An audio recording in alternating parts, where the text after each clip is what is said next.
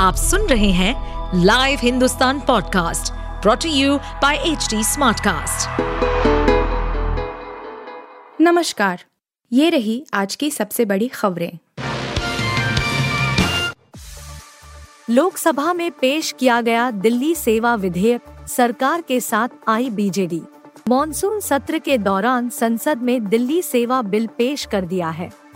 केंद्रीय गृह राज्य मंत्री नित्यानंद राय ने बिल पेश किया। खास बात है कि इस दौरान कांग्रेस बिल खिलाफ ओडिशा में सत्तारूढ़ दल, बीजू जनता दल साथ आए।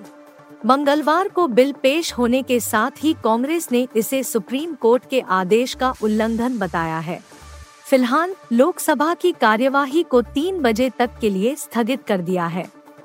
पहले कहा जा रहा था कि केंद्रीय गृह मंत्री अमित शाह मंगलवार को राष्ट्रीय राजधानी क्षेत्र दिल्ली सरकार संशोधन विधेयक 2023 पेश कर सकते हैं।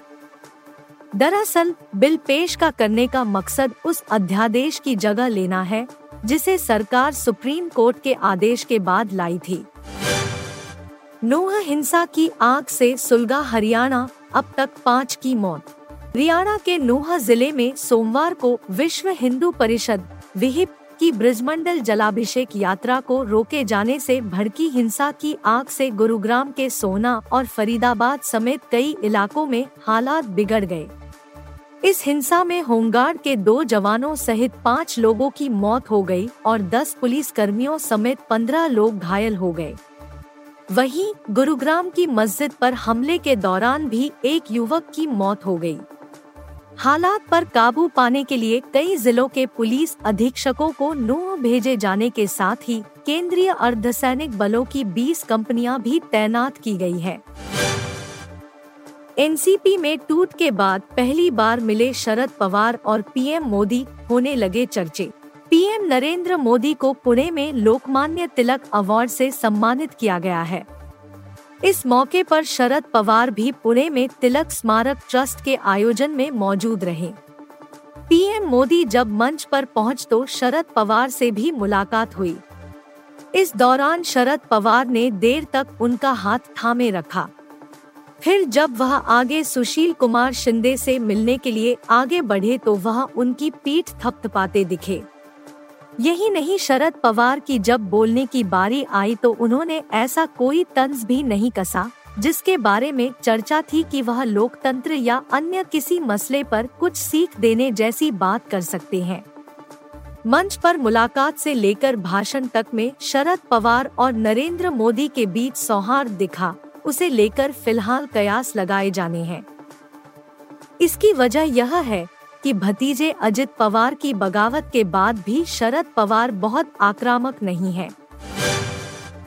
बिहार में जारी रहेगी जातीय जनगणना हाई कोर्ट से नीतीश सरकार को बड़ी राहत। बिहार में जातिगत गणना से रोक हट गई है। पटना हाई कोर्ट ने जातीय गणना के खिलाफ दायर सभी याचिकाओं को खारिज कर दिया है। नीतीश सरकार को इस मामले में बड़ी राहत मिली है। राज्य में जातीय गणना पर काम अब फिर से शुरू हो जाएगा। हाई कोर्ट ने बीते 4 मई को जातिगत गणना के खिलाफ दायर याचिकाओं पर सुनवाई करते हुए इस पर अस्थायी रोक लगाई थी। हालाँकि अब अदालत से नीतीश सरकार को हरी झंडी मिल गई है। हाई कोर्ट ने नीतीश सरकार के जातिगत गणना कराने के फैसले को सही करार दिया है।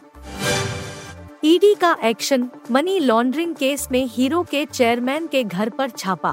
टू व्हीलर बनाने वाली चर्चित कंपनी हीरो मोटोकॉर्प के कार्यकारी अध्यक्ष पवन मुंजाल पर प्रवर्तन निदेशालय ने बड़ा एक्शन लिया है। ईडी ने पवन मुंजाल के घर और अलग अलग दफ्तर में छापेमारी की है। यह छापेमारी मनी लॉन्ड्रिंग रोकथाम अधिनियम के प्रावधानों के तहत की गई है।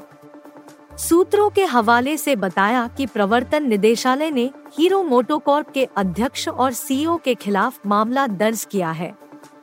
ईडी ने यह कार्रवाई डिपार्टमेंट ऑफ़ रेवेन्यू इंटेलिजेंस से इनपुट मिलने के बाद की। आप सुन रहे थे हिंदुस्तान का डेली न्यूज़ रैप, जो एच टी स्मार्ट कास्ट की एक बीटा संस्करण का हिस्सा है। आप हमें फेसबुक ट्विटर और इंस्टाग्राम पे एट एच टी या podcasts@hindustantimes.com पर ईमेल के द्वारा सुझाव दे सकते हैं।